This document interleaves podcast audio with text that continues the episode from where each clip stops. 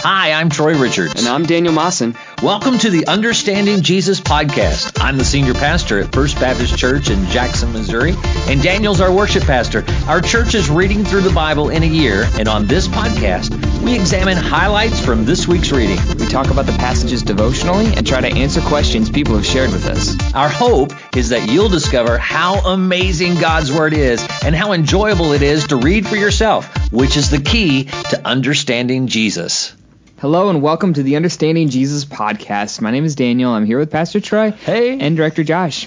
Director Josh. Director Wow. Josh. Yeah, he's new. So Wow. right, he I'm not new, but that's Wow, new. yeah, the yeah, name the is title's new. new. That's right. He So- has Josh has a title. we're going to spend some time in the Bible today, if uh, that's all right with the listeners. That's right. Uh, and uh, I don't know why else That's not you're what here. we normally do. I don't know.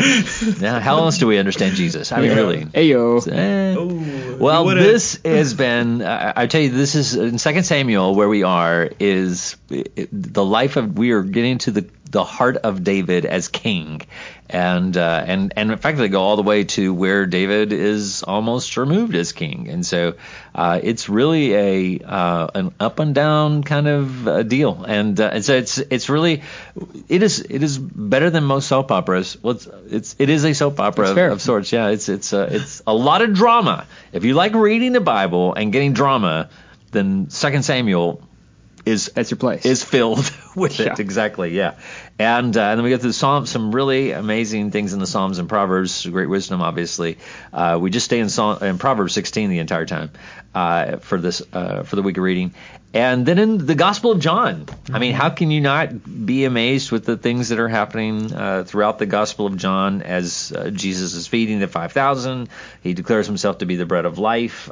He he does some. There's some hard sayings, and then we have uh, it revealed that his brothers uh, don't believe in him, and um, and so it's just a, a lot of. But he identifies himself as the Messiah, so that's that's kind of a, a telling thing. But uh, lots of things for us to cover today. Uh, yeah, there's no there's no easy there's no places where I fall asleep in the Gospel of John, if that makes sense. Every time I do reading in the Gospel of John, there's some there's so much to get from it. In fact, it's probably uh, when you really begin to read it through, one of the most difficult gospels to understand uh, because it doesn't follow the storyline like the synoptics do, and and so you get and, and some really hard teachings uh, that Jesus gives us, but uh, but meaty meaty something to sink your teeth into. So anyway, we're going to get into what uh, what we felt like we got out of the reading as when we come back.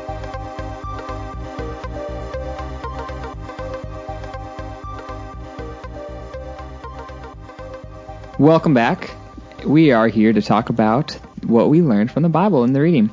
Um, I'm going to start us off in 2 Samuel. So if you have your Bibles, turn with me. Right. Unless you're driving, don't Don't yeah, don't do just that. Take his word for it. Just take my oh the word for it. Take the Uh, word Take for it, the word for it. What are you gonna do? All right, I'm just gonna read um, a quick section, 2 Samuel 6, 14 to 23. Um, and it uh, goes like this: David was dancing with all his might before the Lord. So, okay, backstory. Maybe I should start. A little preface. Um, David is bringing the Ark of the Covenant into Jerusalem. Right, very exciting time. Every six steps that the priest would take with the Ark, he would sacrifice an animal. And it was just this huge worship event going through the streets. You can imagine if you've seen uh, Aladdin, the animated movie, when Aladdin enters and it's like the Prince Ali song. That's how I'm picturing this, right? I was Aladdin, and I, did that song. You, were- you were all right. Good for you, man. Fun fact. Good, good stuff. Anyway, sorry. Uh, yeah, King it's that, it's that amount of hype coming in with the Ark of the Covenant. And David is um, celebrating, and it says David was dancing with all his might before the Lord, wearing a linen ephod. We'll get back to that. He and his whole house of Israel were bringing up the Ark of the Lord with shouts, the sound of the ram's horn. The Ark of the Lord was entering the city of David. Saul's daughter Michal looked down from the window and saw King David leaping and dancing before the Lord, and she despised him in her heart. They brought the ark of the Lord and set it in its place inside the tent David had set up for it. David offered burnt offerings and fellowship offerings in the Lord's presence, and it goes on and on and on. Um, David, David, uh, it says David distributed a loaf of bread, a date cake, and a raisin cake to each one of the entire Israelite community. Talk about a stimulus package, right?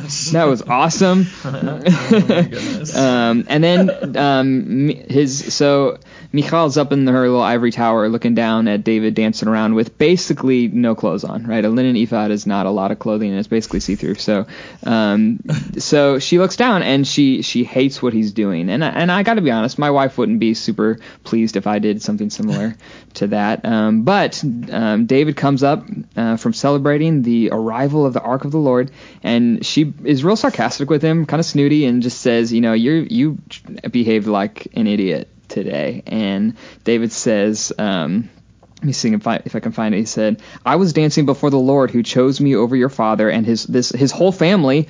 Elbow, elbow, to appoint me ruler of the Lord's people Israel. I will celebrate before the Lord, and I will humble myself even more and humiliate myself. Hmm. Uh, and uh, so what I wrote down is um, I, I don't think we understand worship, how to worship, how we ought to worship, right? Mm-hmm. Um, no matter the tradition, Southern Baptists are notoriously bad at the physicality of worship, all right? But no matter your tradition, like we don't understand the physicality of worship. We don't know how to do it how we should. Um, David, the master worshiper, the guy who r- set the template for worship songs, I think he understood it. And so often we're more like Michal, content to watch and barely participate, and occasionally maybe silently judge others' worship because we noticed it. You ever notice mm-hmm. the the big oh, complaint yeah. with uh, with you know expressive physical right. worship with people right. is that oh they're just doing it to be showy they're doing right. it to bring attention to themselves and this was Michal's almost exact words like oh you distinguished yourself from around other people yeah, that's your motive um, but um, so we, we do that. We we share that spirit. We we condemn physical worship because we basically because we notice it, right? And uh, condemning them for making their adoration of Almighty God too obvious, as if heartfelt displays of worship are ever condemned in scripture. Mm-hmm. Like we are we are just so bad at it and I think that our I think something about our psyche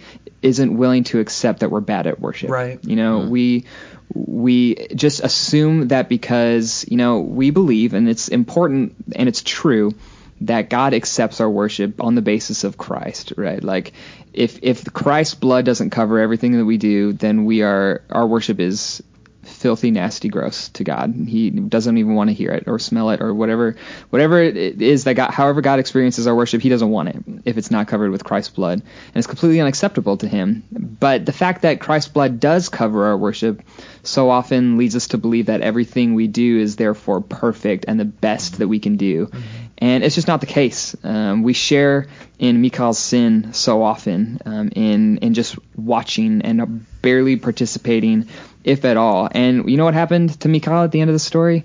She gets struck barren and childless. Uh, yeah. It's not it's not like David was wrong.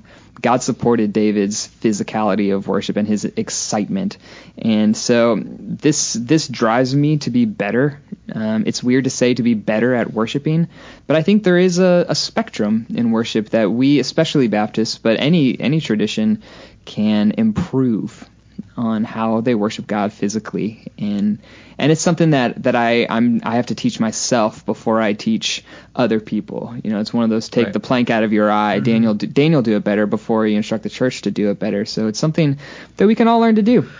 Yeah, um, I think there is a, a, lack of humility in in our worship, and I'm always struck by how um, I I know that for myself when I come to worship, there's that self awareness of how are people perceiving what mm-hmm, I'm doing mm-hmm. is always it's like this alarms going off. It's like uh, if you are concerned about then then I'm going to purposefully ask you to do something right, that's yeah. going to that's going to demonstrate and and and every time every time it's I have I'm having this discussion with God, uh, it's like God's like, do you want to win?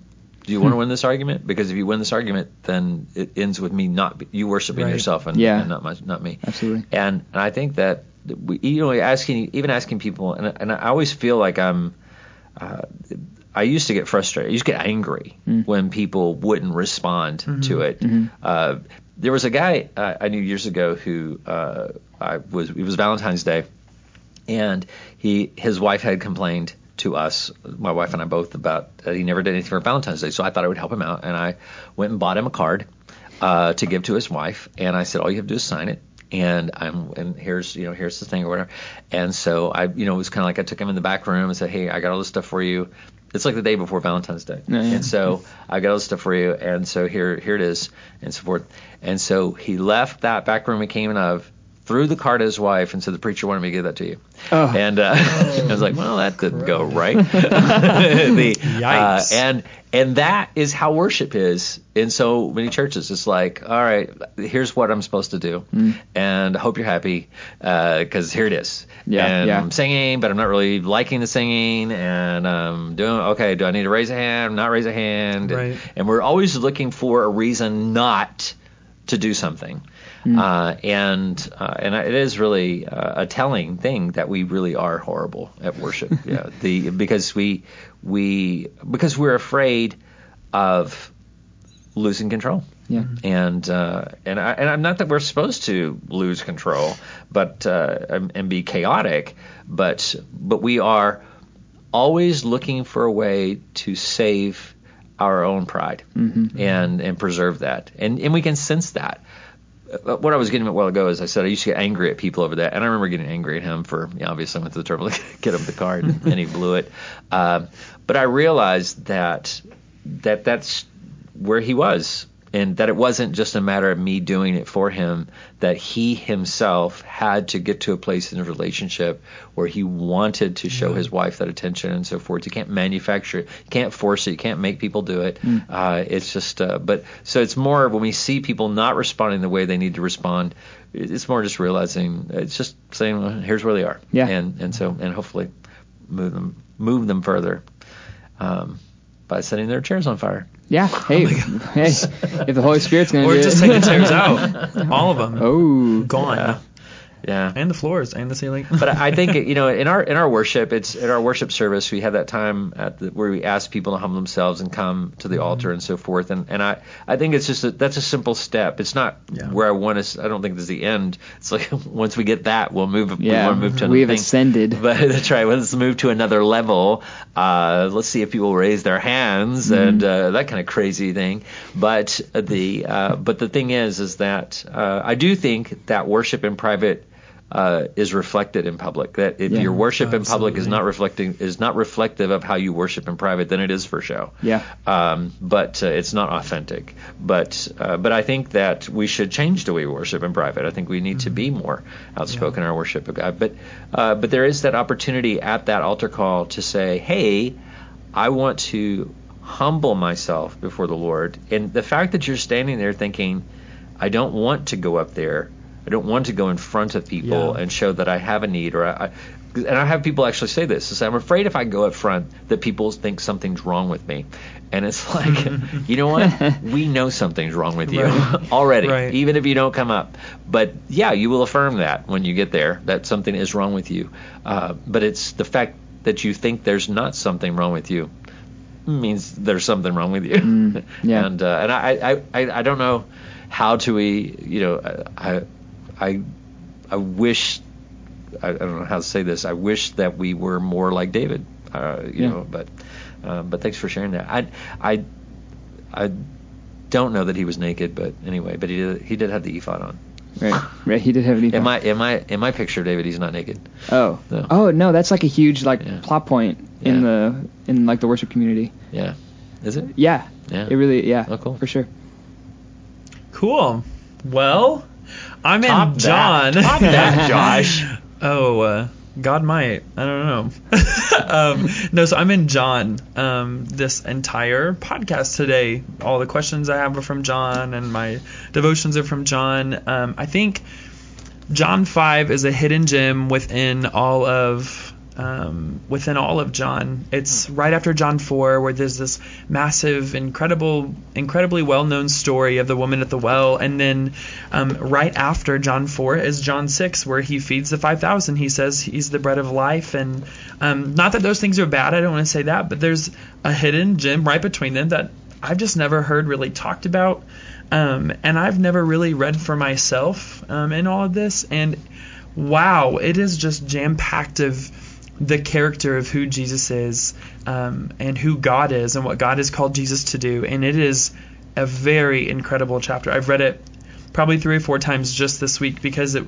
I mean, I just kept reading because it was just blowing my mind about who he who he is um, and who he was on the earth and how he interacted with people. And so, um, just a little context for what what's happening here. Um, Jesus goes to Bethsaida, um, and it was this like sheep gate pool or something like that for them to heal. Uh, it's like a place where they would go. It was uh, almost kind of like a hot spring, I think. Um, and so he heals this man on the Sabbath day, and um, the people are angry because this man got up and walked and was in their minds working on the Sabbath day. And so um, the Jews don't like it. They're persecuting Jesus because it was a Sabbath and whatever. So Jesus goes on to speak to them about who he is. And it is such an awesome passage. Number one, he tells them judgment is coming, and so is eternal life, and you don't have the place to judge, and I do because the Father has given it to me.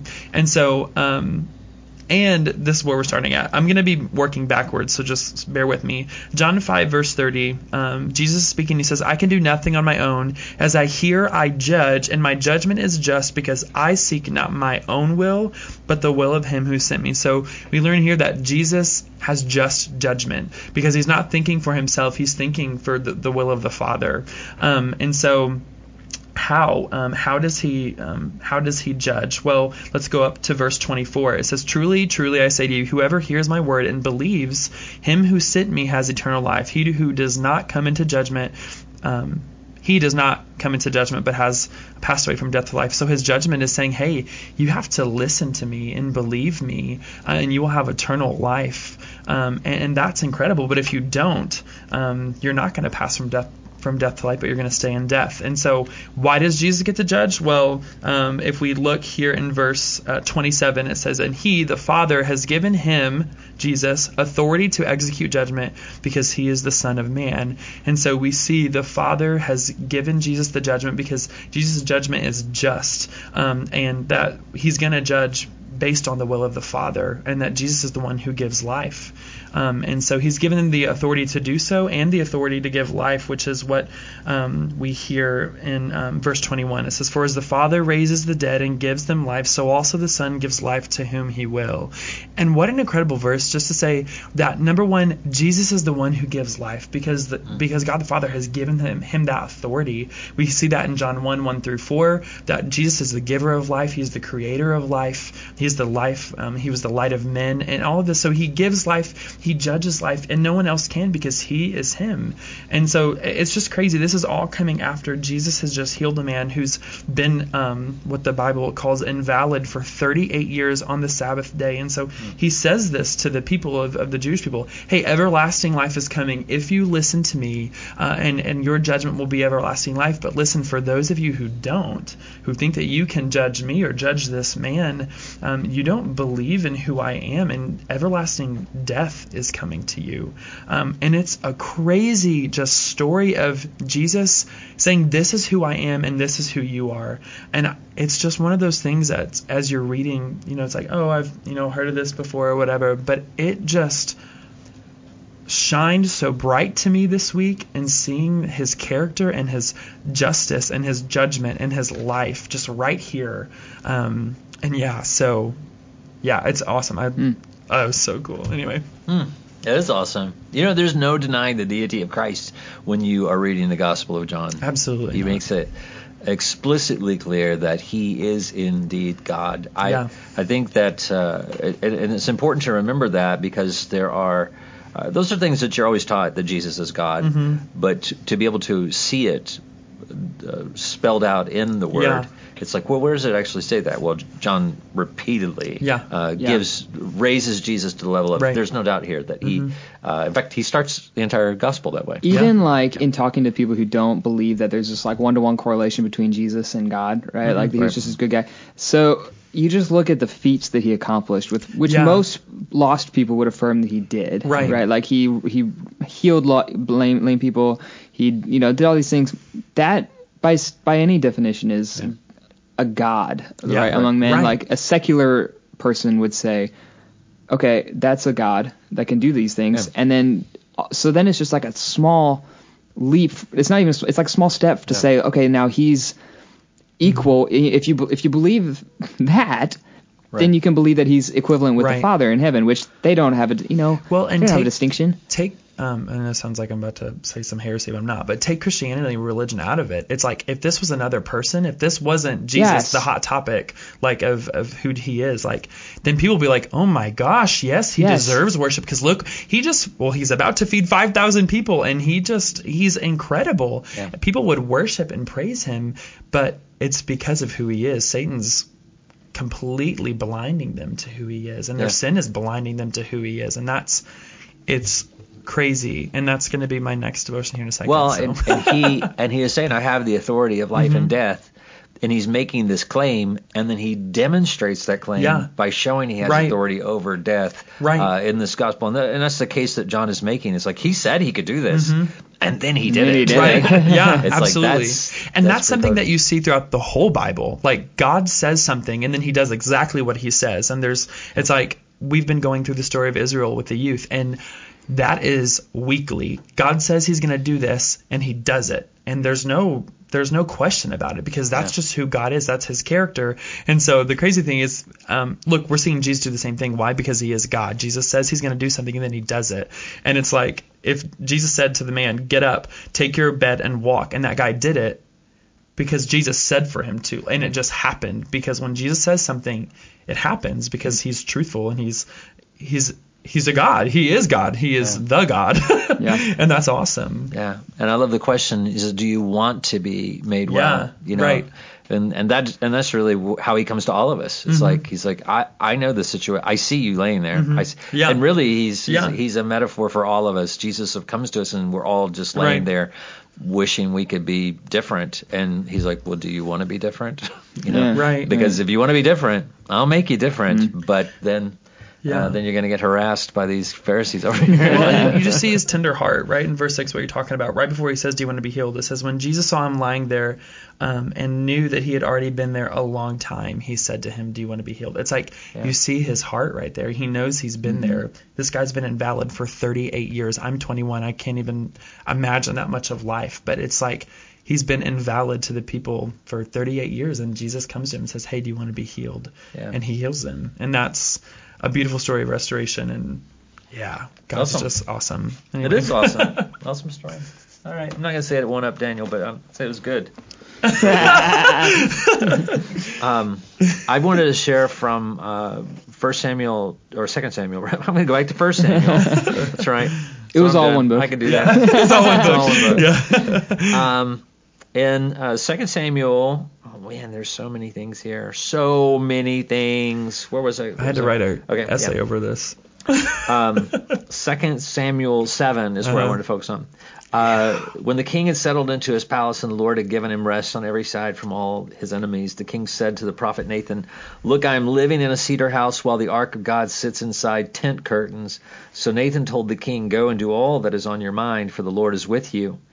But that night the word of the Lord came to Nathan, Go to my servant David and say, This is what the Lord says. Are you mm-hmm. to build me a house to dwell in? From the time I brought the Israelites out of Egypt until today, I have not dwelt in a house. Instead, I've been moving around with a tent as my dwelling. In all my journeys with all the Israelites, have I ever spoken a word to one of the tribes of Israel, whom I commanded to shepherd my people Israel, asking, Why haven't you built me a house of cedar? So now this is what you are to say to my servant David. This is what the Lord of armies says. I took you from the pasture, from tending the flock, to be ruler over my people Israel. I have been with you wherever you have gone, and I have destroyed all your enemies before you. I will make a great name for you, like that of the greatest on the earth. I will designate a place for my people Israel and plant them, so that they may live there and not be disturbed again. Evildoers will not continue to oppress them as they have done ever since the day I ordered judges to be over my people Israel. I will give you rest from all your enemies. The Lord declares to you, the Lord Himself will make a house for you.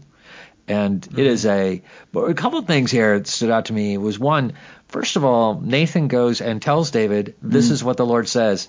Has no idea what the Lord Right. saying. Yeah, right. and I thought, that's us. You know, Yep. Yeah, that, that we do that all the time. Here's what God We think we speak for him. That's right. I, I pretty much know God. I know what He's thinking because it sounds right. It Yeah. sounds what David is asking for. It's Right. like, yeah, mm-hmm. absolutely. This is what you should do. It is. It is a really amazingly human moment for Nathan, who mm-hmm. who God does use in Yeah. great ways Right. and so forth. And I and, and really believes this. Yeah, this feels right. Mm. And uh, and we have done that. But it's always a reminder that though we are sensing that what we are doing, saying, it feels right, got to be that you go back to the Lord and say, Lord, am I on the right track? You know, and be sensitive to the leadership of His Holy Spirit and understanding that when the Lord does come to you and say, hmm, let me check you on that, Right. that you need to go back and Oh, say, man. okay, wait, wait, scratch that. Yes. Here's what God says. Such a humbling experience when you think that you're in line with God's will for your life, and then He's like, "No, well, you're off. So right. go ahead and make this adjustment." That's right. That's right. Go back and tell everybody you were wrong. Yep. And uh, Those are and, not and fun correct times. that. And then the second part is the message that that God actually gives to Mm-hmm. Nathan, and just to saying, "Hey, David." Let me remind you of something, because Mm. here's because here's how this kind of translates. I'm the king now, and I'm I'm kind of set here. I've got lots of money, all these conquests and so forth. You know what? I think I'm going to do something good for the Lord because He's been really good to me. I think I'm going to bless Him, and and it's amazing how often that thought gets into our heads. You know, God's been really good to me. I'm going to throw him a hundred dollars. Right, You know, right. I might throw him a thousand dollars. I might throw him ten. No, not ten thousand dollars. No, you wouldn't give God ten thousand. I, I might give him a hundred thousand dollars. It's like, oh, that would be crazy, Wow. insane. And it's like, it's like people when they say, if I won the lottery, as if God in heaven is hoping you win the lottery Right, so He can get more money. Right. Uh, and God's like, what are you all talking about? it's like it's like the lottery. It's like you know, it's like you know, David's like conquest. It's like who do you think you are? I'm the I knew you when you were Yeah. an embryo. You're every- everything you are. Exactly. Well, thank Yeah. you. Thank you for Yeah, sorry, sorry, sorry. Uh, I knew you before the one, and uh, and so it's like I I I made you everything that you are. I made you that, and and the and, and so now it's like you don't have anything. Look, it's like, hey, bub, you don't have anything I need you to do for me. Mm-hmm. I I'm going to make a house for you. Yeah. That's how this works. You're not you you- you're you serve me, but you're not blessing Yeah, me yeah. with anything Right. that I haven't given you to bless me with. And Mm-hmm. uh, and it- it's just again for someone who is just hum, you know is humbling dancing before the Lord and so forth. And and here you have this moment where he kind of feels um, just a little proud, Mm. and and God's like, but he doesn't. But he doesn't curse him for that. Right. He actually pours out one of the most Yeah. amazing blessings of Scripture. Yeah.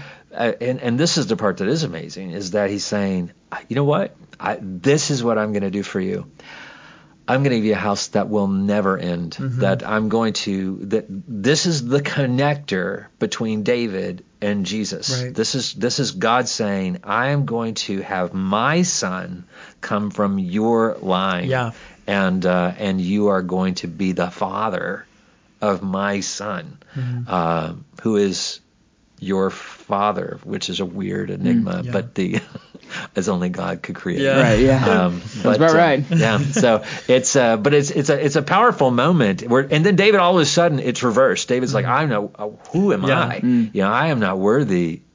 And and those are what encounters with God are like. Right. You don't leave an encounter if you have a real encounter with God. You don't leave in thinking I really am pretty good. Yeah. Um, yeah. That, that is not how that works out. It always leaves with God being glorified. Mm. Well, and the cool thing about what God is doing here, it's unconditional. Like he's he didn't say, "Well, David, if you mess it up, it's all done." He says, "No, I'm gonna pour it out on you forever and mm-hmm. ever. This Yeah. kingdom is yours forever and ever." And that in itself, and David just had a moment of like, "Oh, I'm prideful." Woohoo! It's like, and obviously.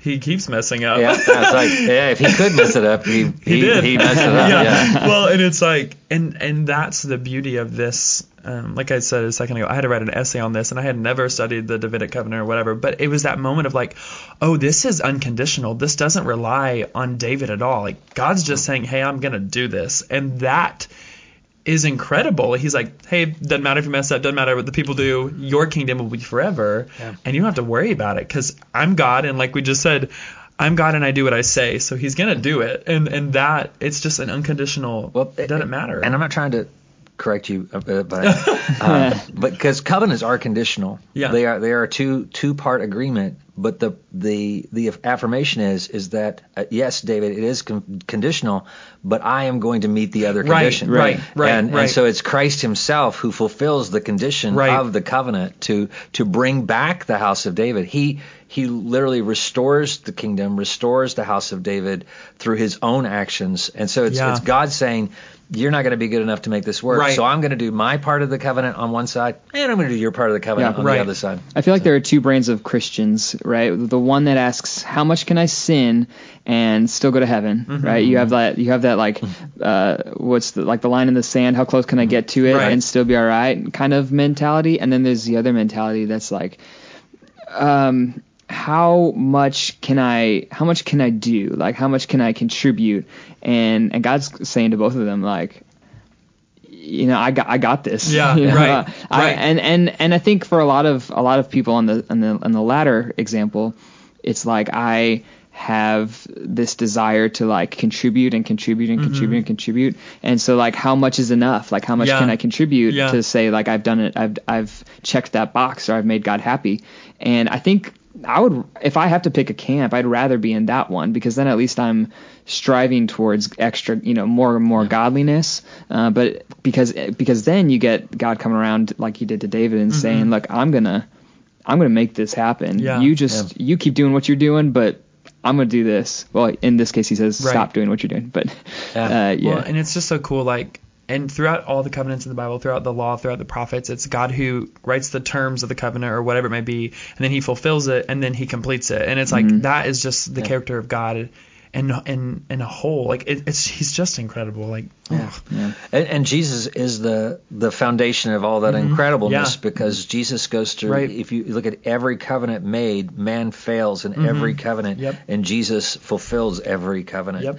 And uh, and so everything is fulfilled in Him. He literally comes into every single failed arrangement between God and man, and then He succeeds Mm-hmm. in in reestablish and reconnecting Adam with God, reconnecting all the people, Noah with God, reconnecting Moses with God, reconnecting David with God. Right. You know, it's it's just uh, and and and now reconnecting us, you know, with Mm-hmm. God. yeah, and so yeah, it actually kind of leads into. Did you go? You this was your thing, right, Troy? This was you, not Yeah, this is me, yeah. This is you because I didn't want to like usurp your turn in Yeah. line, No, no, but it, it really feeds into what what my next thing was and how God God brings all things together. Like you just you just live faithfully and God will bring it all into completion. Right? It's um I was looking at John four, talking about the harvest and and this is just a reminder I need all the time for my life um, because because I relate I relate here. Jesus is just met with the women at the well. Previously, he had sent out his disciples. They come back and they're like, "Hey, Jesus, we got food." And Jesus is like, "I'm good.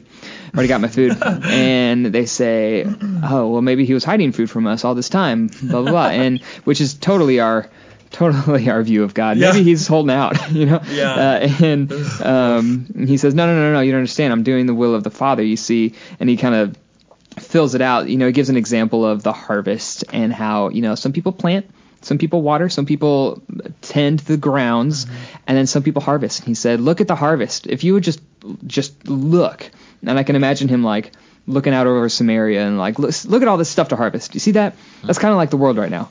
He's, uh, he said, in this case. This saying is true in verse 37, chapter 4. In this case, the saying is true. One sows and another reaps. And first of all, I love that Jesus doesn't throw out the baby with the bathwater in the sayings and traditions of um, his people, right? Because, um, and I think we are so quick to do that with the the like little mini uh, revolutions or reformations that we have, where we're, or like younger generations coming up, so quick, so quick to throw out everything old. yeah, And Jesus throws out a ton of old in his ministry, but he's he's he's the first to say here, look, in this case it's true. One sows, another reaps. He says, I sent you to reap what you didn't labor for. Others have labored, and you have benefited from their labor. And that's so cool because that's that's true in a macro sense and i think it's true also in a micro sense in personal giftings right? Mm-hmm. because uh, so much effort. I mean if you're if you have an open bible in front of you and you're in john there's only i'm on page 1115 in my bible. That means there are 1114 pages Mm-hmm. of of planting and, and sowing and working the field of god macro over the course of uh, humanity.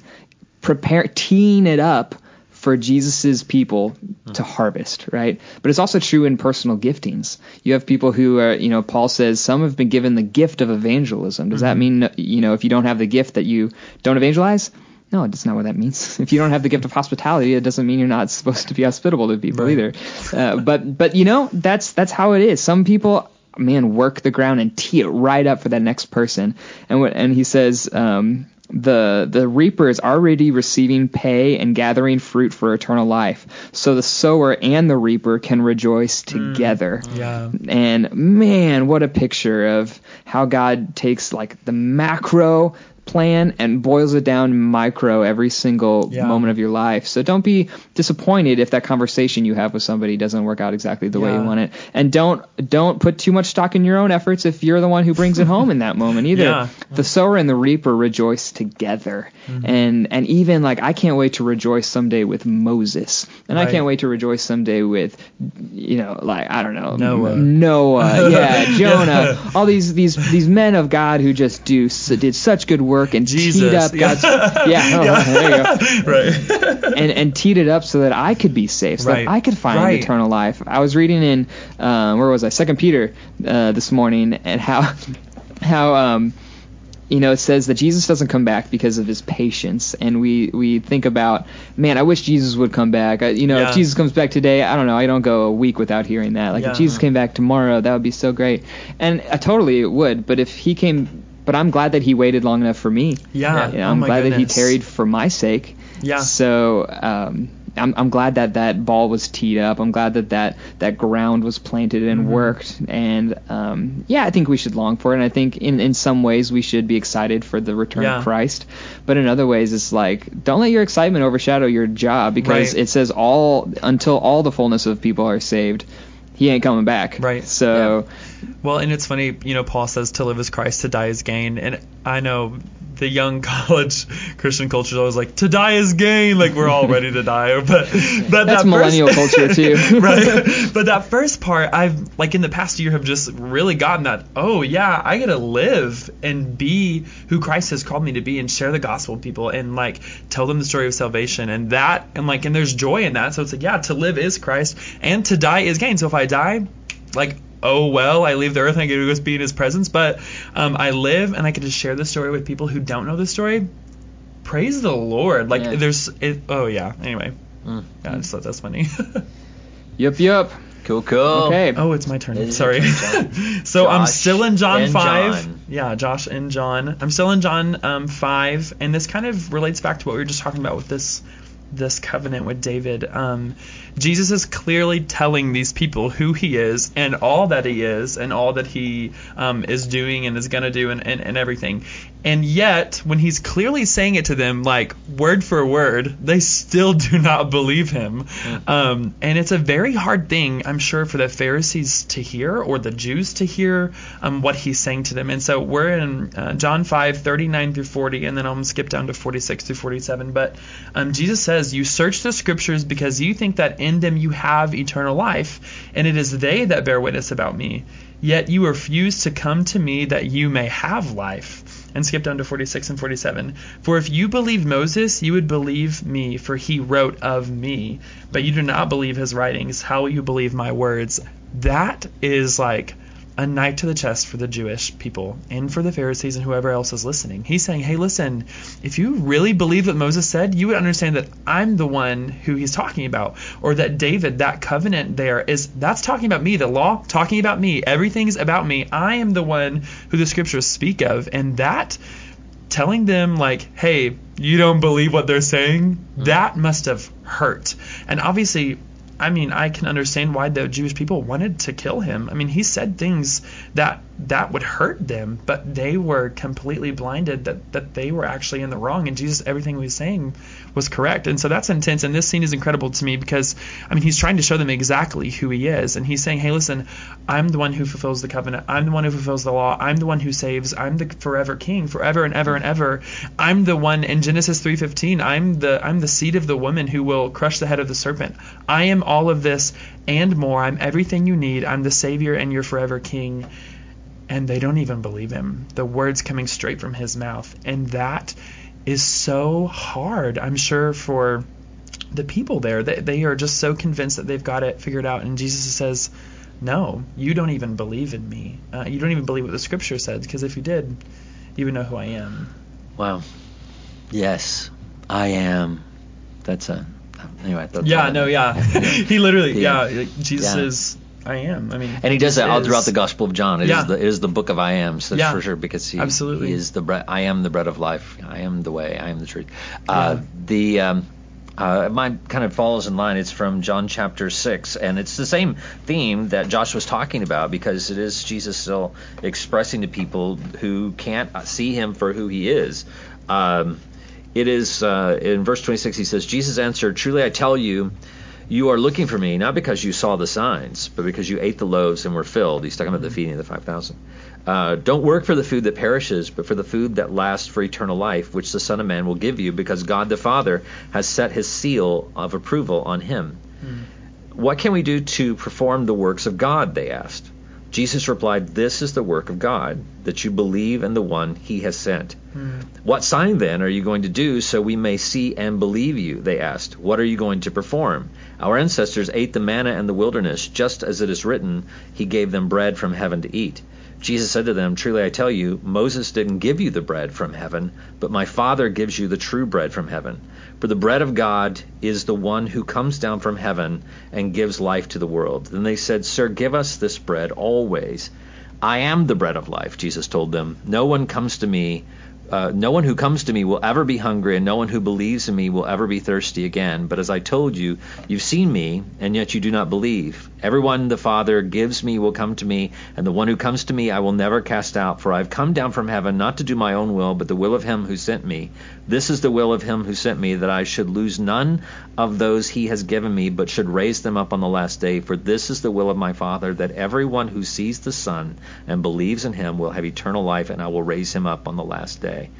Um, now, then they started complaining about him because he says, I am the bread that comes down from heaven. And they're like, um, Isn't this Joseph's son?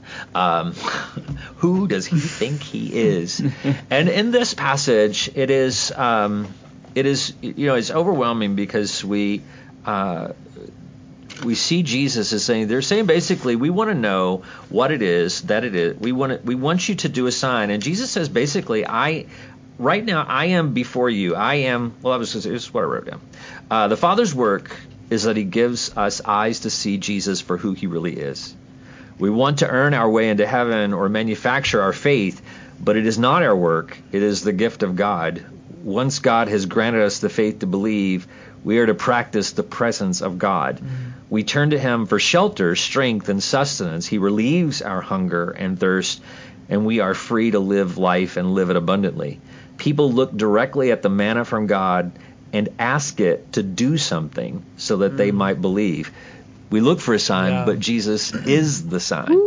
And and you know the uh, that's just a, a thing that we want. We, we want everybody who is looking for to do something. And, and and this conversation I've had over and over and over again. People who whose lives are broken and they're like, I want to get saved again. Uh, I, you know, or I want to get baptized again, or I want to try this again, or I'm going to go this denomination, or I'm going to go to this church, or I'm going to do this thing. And it's because they're searching for the thing that they need to do, and, or they're looking for a group who affirms the things that they are doing that will get them to God. And God is saying, you know, here's the thing. If you can't see me, you can't manufacture that. Yeah. If if you don't know it, then you don't have it. But if you ask me for it, I will give it to you. Hmm. And and yet it's like I, I, you and you look at people in the eyes and the face, and you're saying, just ask Him for it, and they can't do it. It's like I, I this I'm not gonna. That's not the answer I want. You know, I want I want you to give me the pill to take or the the steps to take or the mm-hmm. because they're like I want to save myself. I want to do this on my own, and it and you can see that obstacle in in their mind. It's there the rich young ruler over and over and over again. They come to Jesus. They say, "Look, look at everything I'm doing," and they're wanting affirmation. They're wanting Jesus to say, "Oh my goodness, you're amazing. That's mm-hmm. you've done exactly everything I wanted you to do. Well done." And and they're oh, pat on the head, slap on the back, and everything's great. But that's not what they get from Jesus. They get, and, and that's what the people are saying. Just tell us what to do. Just give us, just tell us what to do. Tell us, you know, where do we get the bread? You know, and and give us the answer, and we'll go do it. And he's like, you don't understand understand. The Father gives you eyes to see.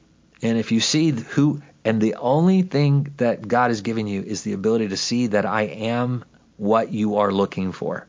And if you don't recognize that Jesus is what you are looking for, then, you know, we pray for you. You know, and that's and that's what you're praying. That's all we are as believers. All we can do is share. Jesus is what you're looking for, right. and and we pray that their eyes will be open to see Him for who He really is. Because if they can't see Jesus for who he really is, there's no amount of pleading, begging, yeah. whatever. And and we have to be super careful about this as followers of Jesus Christ because we're tempted to say you should read your Bible more or you should right. go to church more, or you should wear these kind of clothes, or mm-hmm. maybe get a haircut, or maybe don't do this, or don't do that, and so forth. trying to, and every time we do that, it's like feeding an alcoholic yep. or a drug addict. We're giving them the thing that they're latching onto. It's mm-hmm. like, oh, okay, okay, okay, I'll do yep. this, and it's like I'll memorize all the books of the Bible, and uh, and now that that will be the thing. When the reality is is it's just it's it, God will you need God to open your eyes to see that His Son Jesus is your Savior. He mm-hmm. is the one who's done the work for you, and you put your faith in Him. And once you put your faith in Him and he changes you, well, then he sustains you. Mm-hmm. You you live in that relationship, and he provides all that you need in order to do all that he wants you to do. Uh, he gives you the ability to do the good works that he has called you to do so that when you do those good works you realize i'm not the one who did those works i, I, I can I, I tried to do that before i met jesus and now that i know him he's doing those works through me which mm. gives him the greater glory yeah very cool that's good good place. It's a good place to jump off questions. into. Yeah, we do. There's good, a lot of questions. Because I have week. a question right off of that. All right, cool. Oh, we'll hit. We'll jump on that.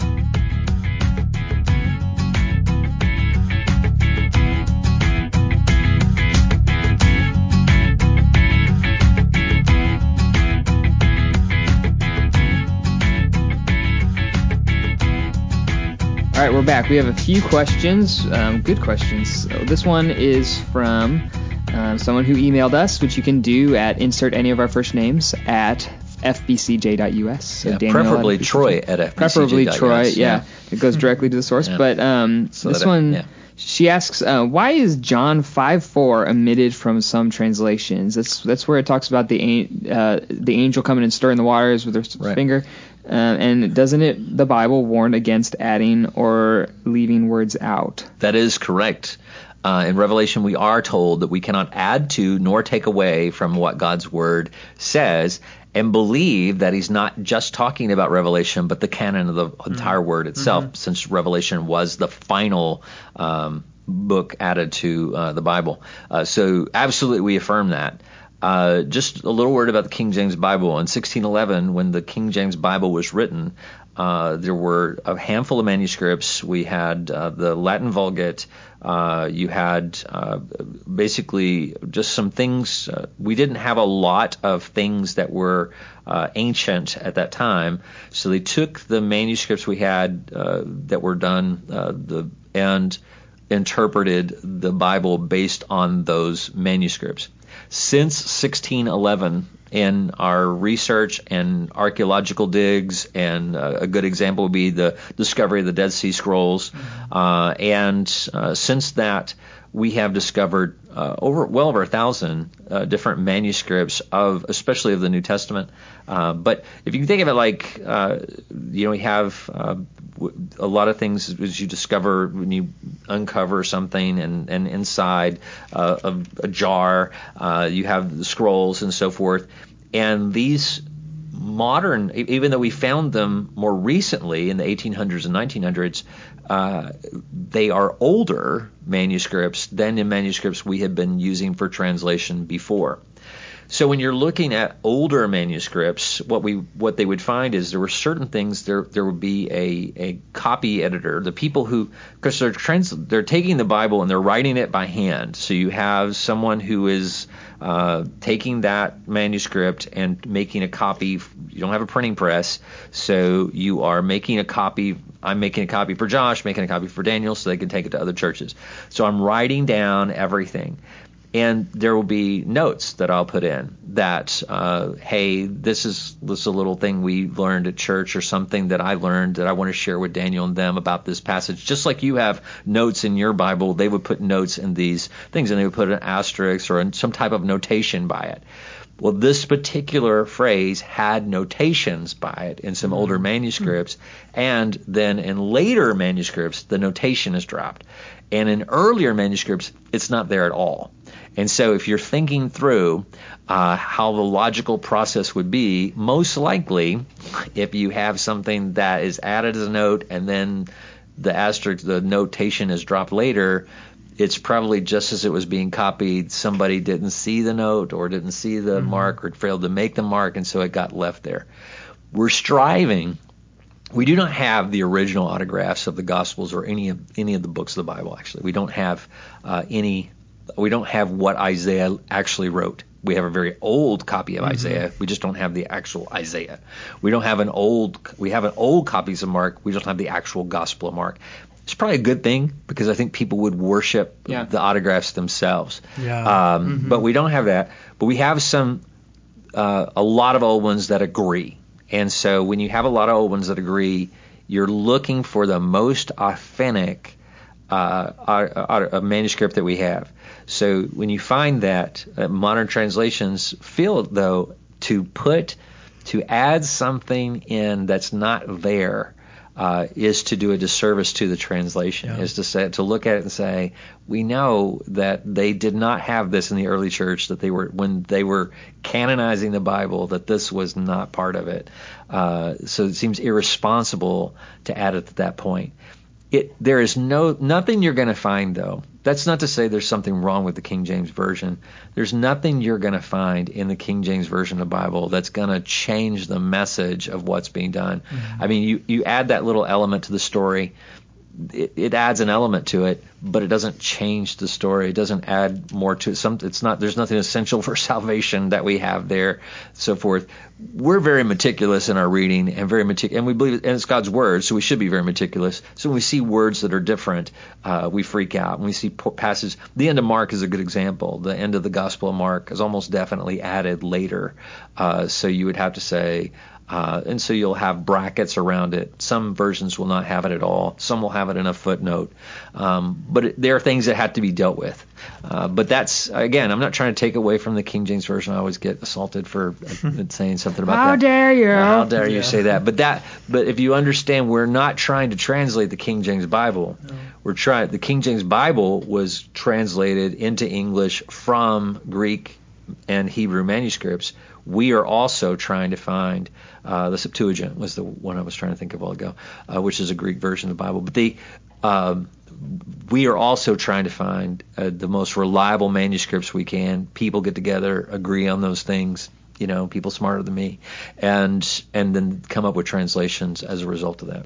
Cool, cool, cool. All right, what else? Josh is the other section. Well, I um I had a question off of what you were talking about in your last devotional point about the bread of life and Mm-hmm. what that looks like and believing in Him. And so, verse 40 and 47 basically, uh, I don't say they say just the same thing, but I'll just read 47. It says, Truly, truly, I say to you, whoever believes has eternal life. This is Jesus talking, um, and specifically believes in Him being Jesus. And so, a little um, thing popped in my mind when I was reading to um, James 2:19 when it says, "You do good to believe; even the demons believe and shudder." And so, um, what's going on here? Why is there? I know that the Bible doesn't contradict itself, so there's an explanation. So, so what's Yeah. going on here? Well, when when you're reading each of those passages, when you say uh, when he says you do good to believe, you have to ask the question, believe what? Mm-hmm. And if you go back in that passage, believe what? It's believe that Jesus is you know real. Uh, well, the demons believe Jesus is real, so I mean that he is a person and so forth. So that is not sufficient for salvation. When you look in the passage in John and you look at the word believes, uh, he believes, he's in what I was just talking about, that I am the bread of life, that I am. Uh, and a good way to think of it, and it's kind of defined elsewhere, is that uh, it, the demons will not ascribe to Jesus lordship. Yeah. They will not. Uh, they will not worship him as Lord. They will not say He is Lord. Um, that's uh, you know kind of the test of the demonic, I guess. Is uh, does it describe Jesus as Lord? Um, because they do not, uh, and uh, and that, but we do. And so that's that's what Jesus is saying. If you believe that, I, uh, I'm just making this a, a simpler understanding. If you believe that I am Lord, well, then yes, that is a belief unto salvation. But if you believe that I'm just real, uh, obviously Yeah. the demons believe I'm real. So Cool. Cool. Well, let's continue in John. John 7 now. John 7:27.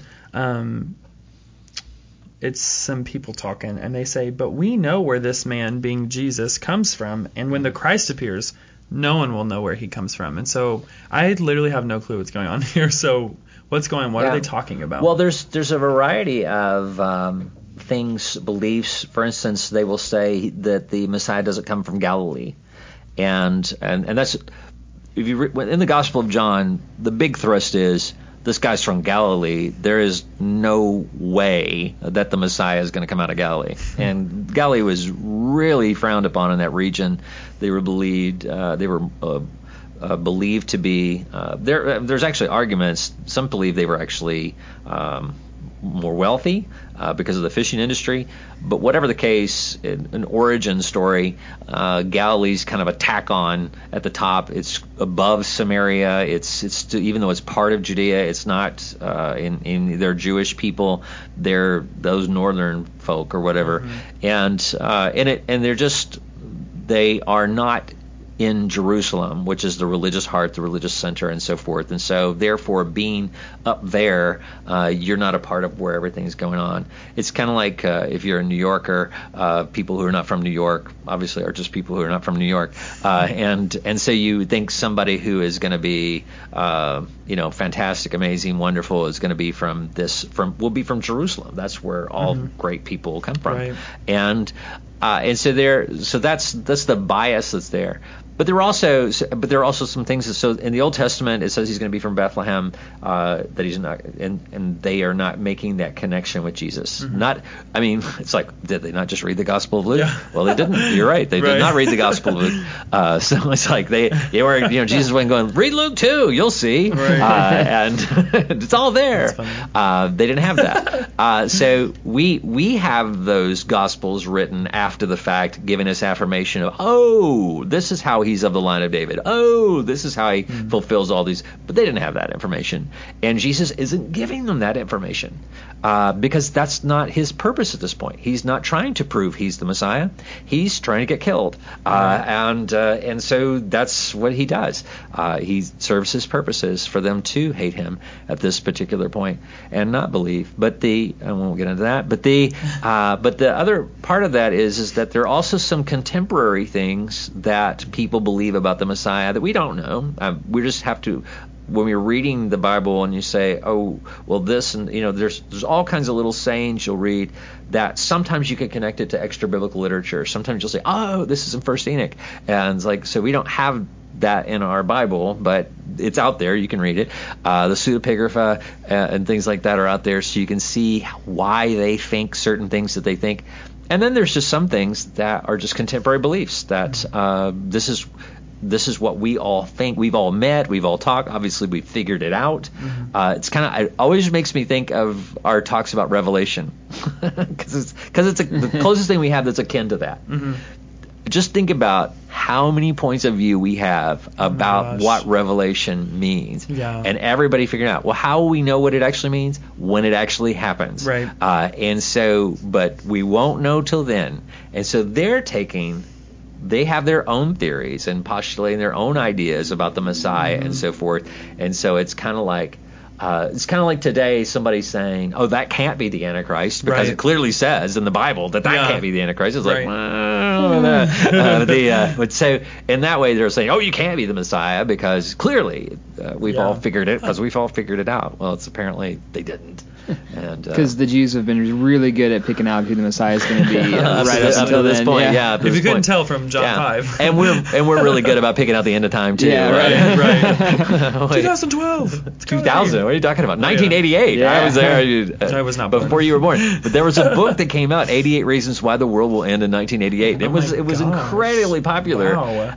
Unbelievably, there was a book called 89 reasons why it's going to be. The same guy wrote 89 reasons, and I didn't read it, but I was just wondering if his 89th reason was it wasn't 1988. Oh my goodness! but I don't, I don't know if that's, that's true. really but, funny. But it was uh, the second one didn't sell as well. I'm sure. Interesting. Yeah, yeah. yeah.